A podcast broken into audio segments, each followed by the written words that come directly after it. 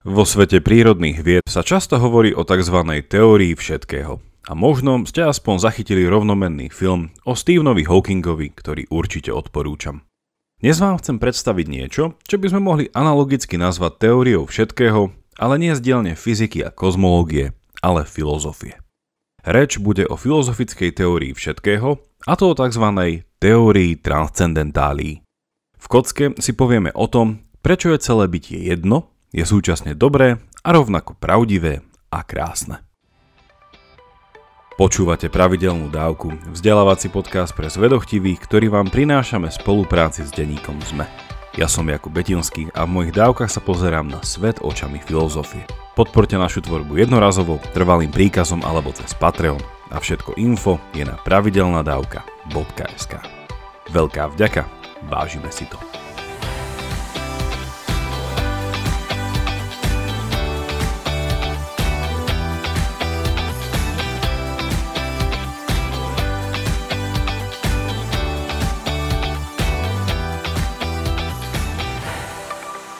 Skôr ako predstavím našu filozofickú teóriu všetkého, zastavme sa na chvíľku pri prídavnom mene transcendentný. Štandardná definícia zo slovníka filozofie hovorí, že ide o niečo, čo nie je poznateľné. Ide to mimo či ponad naše poznanie. O aké poznanie ide? Štandardne tu pracujeme s rozdelením na poznanie, ktoré prichádza zo zmyslov, teda empirické, a na druhej strane neempirické, ktoré tiež voláme analytické, definičné či logické alebo racionálne. Staviame tu do protikladu, i keď nie nevyhnutne do sporu, dve teórie poznania. Empirizmus či naturalizmus, na druhej strane racionalizmus, idealizmus. Ak je teda niečo transcendentné, nie je to niečo, tak povediac, pozorovateľné v prírode, imanentné, ale pôjde skôr niečo koncepčné či štruktúrálne, čím sa nevyhnutne nemyslí, že ide o niečo mimo našu realitu či vesmír. Čo tým presnejšie myslím?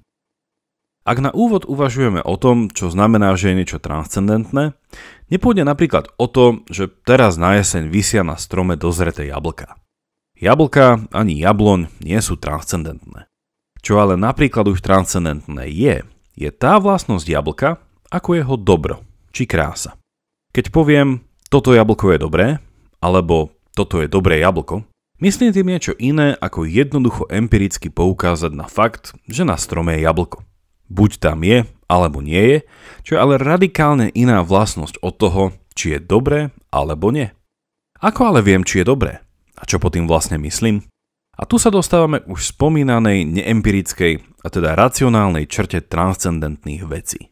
Skôr ako empirický fakt, či daná vec jestvuje, nás zaujíma, ako o tejto veci rozmýšľame.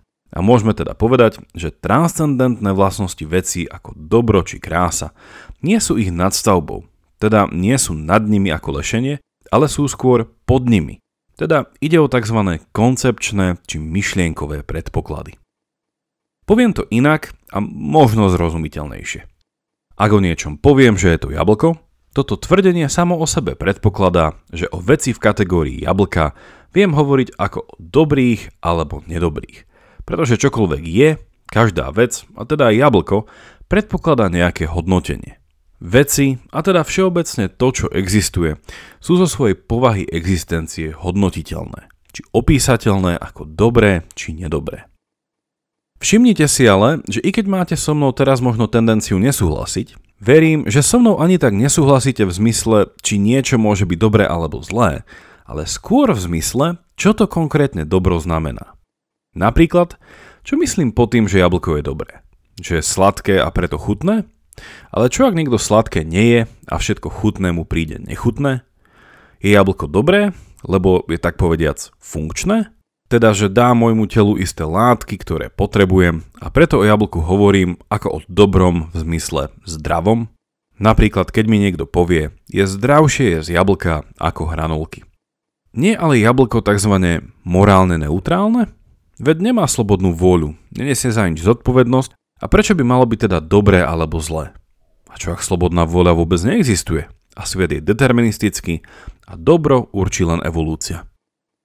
Dalo by sa ešte dlho pokračovať a chcel som vám iba demonstrovať skutočnosť, že ak hovoríme o dobre ako transcendentnej vlastnosti veci, v čom máme tendenciu nesúhlasiť, nie je táto ontologická skutočnosť, teda že veci musia byť nevyhnutne dobré alebo zlé, ale skôr sa zasekneme v teórii poznania pri otázke, čo je to dobro.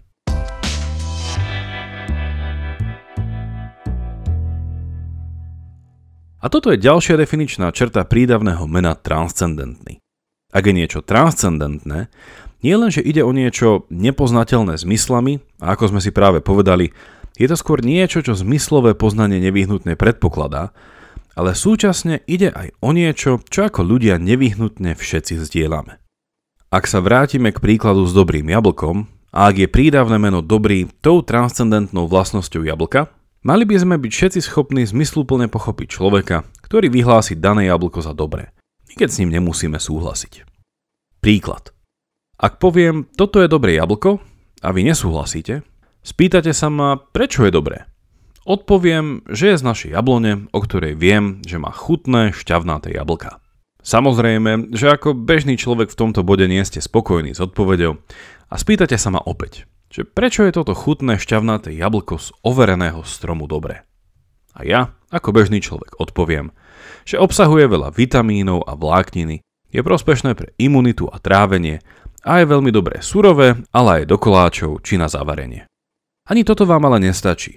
A pýtate sa, prečo je jablko v danom kontexte dobré. A ja sa pokúsim o zdanlivé zakončenie našej dialektiky a poviem, že človek vo všeobecnosti Predsa potrebuje istý druh potravy, aby jeho telo ako živý organizmus dobre fungovalo.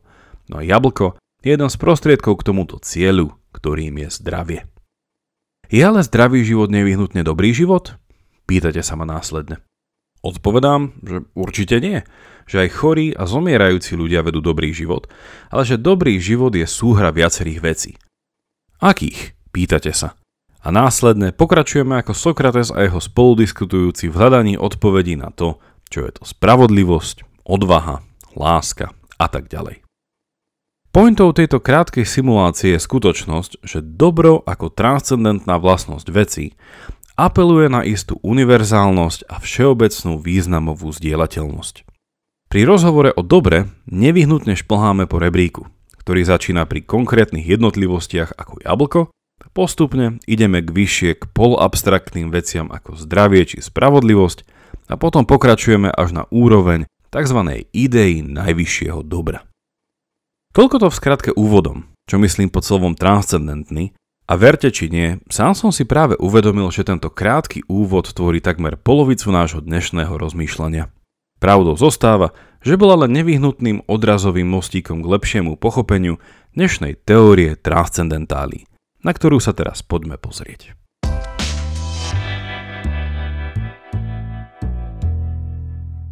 Transcendentália, z latinského transcendentalis, je tá vlastnosť vecí, ktorú nazývame transcendentnou. Kruhová definícia, ale príklad všetko vyjasní. Ak v slovnom spojení dobré jablko je prídavné meno dobrý transcendentné, ako sme to doteraz videli, Transcendentáliou je potom podstatné meno dobro či dobrota. Príkladmi ďalších transcendentálií, o ktorých o chvíľu povieme viac, je jednota, pravda alebo pravdivosť či krása. Teória transcendentálií zažila svoj rozkvet a vrchol v scholastickom stredoveku, hlavne v 13. a 14. storočí a medzi jej popredných teoretikov patria Tomáš Akvinsky, Jan Dan Scotus, Henrik Skentu či majster Eckhart. Postupne jej vplyv ale oslaboval a zásadne bol jej význam nalomený príchodom rannej modernej filozofie a myšlienok francúzského filozofa a matematika Reného Descarta v 17. storočí.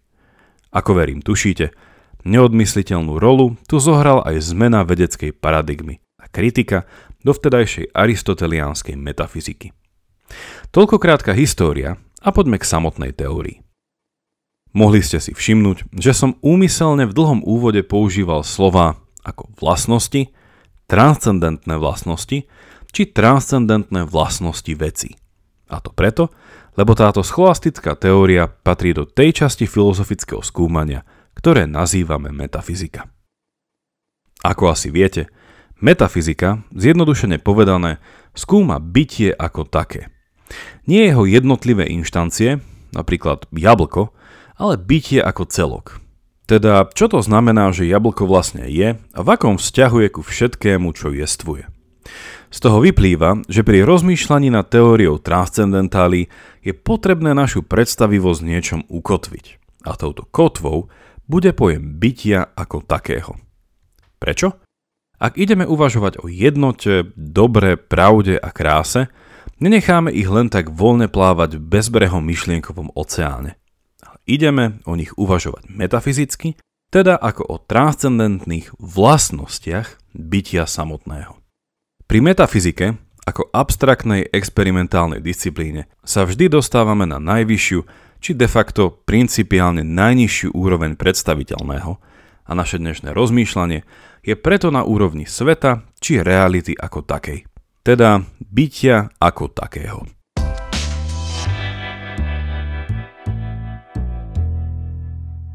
Čo nám táto teória v skratke hovorí, je nasledovné. Poprvé, bytie ako také, teda bytie čohokoľvek, je jedno. Z latinského unum. Ak aj hovoríme o bytí konkrétneho jablka a jablone a mňa ako jablkožravca, Všetky naše jednotlivé bytia sú spolu vo vzťahu a vytvárajú istý previazaný celok, ktorý by sme mohli nazvať všetko, čo jestvuje. Svet, realita či všetko, čo jestvuje, tak vytvára istú jednotu a táto jednota je naša prvá transcendentália, teda prvá transcendentná vlastnosť bytia. Po druhé, všetko, čo jestvuje, nie je len v istej metafyzickej jednote, ale súčasne je to dobré. Z latinského bonum. Tu treba spraviť ďalšiu metafyzickú odbočku. V metafyzike sa vlastnosti veci klasicky delia na substanciálne, teda podstatné a stále, a akcidentálne, teda náhodné, nepodstatné, meniace sa. Ak napríklad schudnem alebo priberiem, ošedivejú mi vlasy, budem vyšší či nižší, tieto vlastnosti sú moje akcidenty a nie sú súčasťou mojej hĺbšej identity. Ak by som ale stratil pamäť alebo schopnosť racionálne uvažovať, išlo by o značnú poruchu identity. Prečo spomínam toto rozlíšenie? V rámci etického uvažovania sa často apeluje na to, že akcidenty nehrajú žiadnu morálnu rolu a čo určuje moju hodnotu a ľudskú dôstojnosť, sú moje isté vyššie substanciálne vlastnosti. Morálka sa nachádza v mojom rozmýšľaní a konaní a za všetko toto nesiem zodpovednosť. Ale všetko toto môžem len na báze toho, že mám isté substanciálne vlastnosti, ktoré mi to umožňujú. Som racionálne spoločenské zviera, povedal by Aristoteles. Pri tejto druhej transcendentáli, ktorou je dobro, sa ale od tejto diskusie o morálnych vlastnostiach posúvame o ešte úroveň vyššie a paradoxne prichádzame k inému morálnemu záveru. Dobre nie je len to jednotlivé bytie, ktoré má isté substanciálne vlastnosti, napríklad človek, ktorý rešpektuje druhých a žije spravodlivo, ale dobré je vlastne všetko, čo vôbec jestvuje. Bodka. To, že vôbec som, je dobré. Samotná existencia je dobrá. A to, či napríklad môj život využijem alebo ho pokašlem, to je paradoxne z pohľadu väčšnosti úplne jedno, ako by povedal iný holandský filozof. Z metafyzického pohľadu je bytie ako také dobré a zlé je len to, čo nie je. Zlo je tak povediať neexistencia, či už sama o sebe alebo čiastočná, a všetko, čo je, je dobré, i keď sa nám to nemusí tak z nášho zúženého uhla pohľadu zdať. Ak sa vám v tomto kontexte vynorila asociácia s prvou kapitolou knihy Genesis, nie ste na zlej adrese. A v závere sa k tomuto ešte dostaneme. Tiež vám v tejto súvislosti odporúčam moju 51. dávku, kde hovorím o Augustínovej koncepcii zla ako deprivácii, teda nedostatku dobra.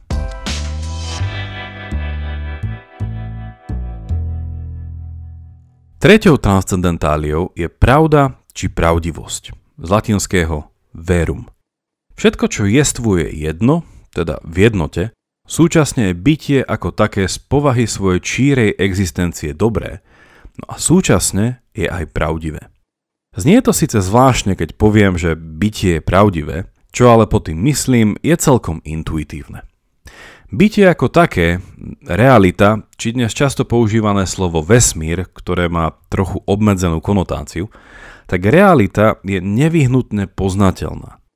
Vieme o nej zistiť pravdu, zistiť povahu a stav veci, zistiť, aké sú, tak povediac, fakty. Bytie je poznateľné, teda jeho transcendentnou vlastnosťou je pravdivosť. Vieme ho poznávať také, aké je. Nemecký filozof Martin Heidegger slávne prinavrátil našej postmodernej dobe antické chápanie pravdy ako aletheia, čo z gréčtiny prekladáme ako pravda v zmysle pravdy ako odhaľovanie sa, ukazovanie sa, to, čo sa nám prihovára a my len reagujeme. Ak hovoríme o byti ako pravdivom, chápeme ho v tomto zmysle ako aletheia. Svet sa nám dáva poznať a to pravdivo. Inými slovami, Realita neklame. Z čoho máme aj v slovenčine významový most medzi slovom pravdivý a reálny, teda skutočný. Pravdivé sú veci vtedy, keď sú, aké sú. Je to tak, ako to je. Vtedy je to pravda.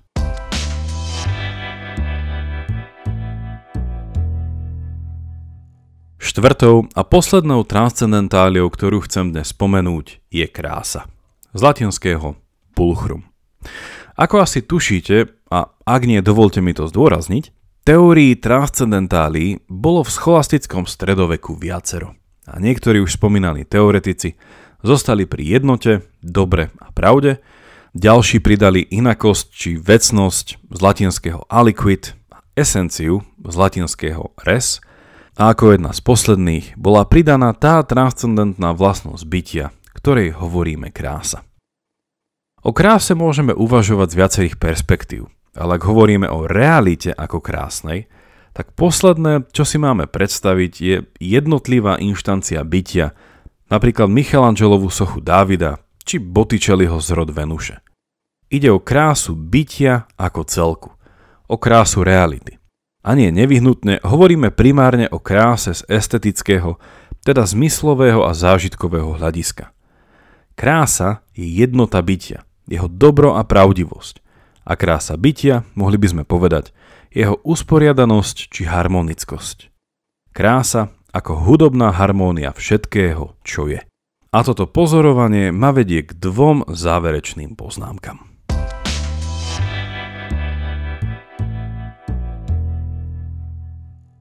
Prvou je zdôraznenie už povedaného a to, že transcendentné termíny ako jednota, dobro, pravda či krása sú analogicky predikovateľné ohľadne bytia. Inými slovami, bytie je súčasne jednotné, dobré, pravdivé a krásne a tým pádom, ak o niečom povieme, predikujeme, že je to dobré, súčasne to musí byť aj pravdivé a krásne. Ešte raz a trochu inak, pravdivý stav veci musí indikovať ich dobro. A to musí byť stav, ktorý chceme, priťahuje nás, je krásny. Rovnako sú previazané aj termíny ako zlo, klamstvo a škaredosť a logicky ich môžeme použiť napríklad takto. Ak napríklad poviem dieťaťu, že sa k inému dieťaťu zachovalo škaredo, myslím tým, že sa zachovalo zle. A to preto, lebo nevidelo pravdivý stav veci. Napríklad, že to druhé dieťa mu nechcelo zobrať hračku, len si chcelo požičať, čo ale nebol dôvod sotiť ho do piesku. Druhá záverečná poznámka sa vracia k už spomínanému odkazu na knihu Genesis. S príchodom modernej a neskôr súčasnej filozofie sa od teórie transcendentálii upustilo, a to nie len ruka v ruke s upustením od metafyziky, ale hlavne preto, že rovnako ako metafyzika, tak aj táto teória slúžila k lepšiemu uchopeniu tej ultimátnej reality, ktorá sa tradične nazýva Boh. Boh ako pomenovanie istej ultimátnej reality má ale viacero mien a už spomínané transcendentálie sú práve analógiami jeho pomenovania. Boh, teda bytie samotné, alebo slovami akvinského čisté aktualizované bytie, z latinského ipsum esse subsistens, tak bytie samotné je jedno, je dobré, je pravdivé a priťahuje, teda je krásne. Čo si ale treba všimnúť, je, že použitie tejto teórie vo vzťahu k tomu, čo nazývame Boh, bolo metafyzické a nie teologické. čo inými slovami znamená, že o Bohu tu neuvažujeme ako o osobe, ale o bytí ako o najvyššej a najdokonalejšej forme jestvovania. Môžeme tu tak rozlišiť medzi tým, čo Blaise Pascal, francúzsky filozof a fyzik zo 17. storočia, nazval ako boha filozofov a na druhej strane boha Abraháma, Izáka a Jakuba. O čo sa stredoveká filozofia snažila, je zmysluplne spojiť týchto dvoch bohov a hovoriť o, mohli by sme povedať, bohu s tvárou. Bohu, ktorý je metafyzicky uchopiteľný, ale súčasne nie je len neosobným konceptom, akým bol napríklad Aristotelov prvý hýbateľ, či Platónova forma či idea dobra. Tvár stredovekého boha je tvárou milujúcej osoby. A preto napríklad medzi spomínanými metafyzickými transcendentáliami nenájdeme lásku. Neprekvapuje aj vás, že tam chýba? Ak sa nejedná o transcendentnú vlastnosť bytia, čo je to potom láska? Teória transcendentálií je podľa mnohých historický artefakt a prežitok. Ak s vami ale zarezonovala, odporúčam vám prečítať si pokus o obhajobu jej súčasnej relevancie z pera francúzského historika filozofie Remyho Braga, ktorý sa špecializuje práve na toto obdobie stredoveku. Odkaz na český preklad jeho knihy Kotvy na nebesích, metafyzická základná života nájdete v popise tejto dávky. Toľko na dnes a vďaka za počúvanie. Ak máte ohľadom dnešnej dávky nejaký koment alebo otázku, napíšte mi ju cez naše sociálne siete alebo e-mailom na jakub zavináč pravidelnadavka.sk Ak sa vám dnešná dávka páčila, podporte nás napríklad cez patreon.com lomka pravidelná dávka a všetko info je na pravidelnadavka.sk. Teším sa na vás na budúce, buďte zvedochtiví a nech vám to myslí.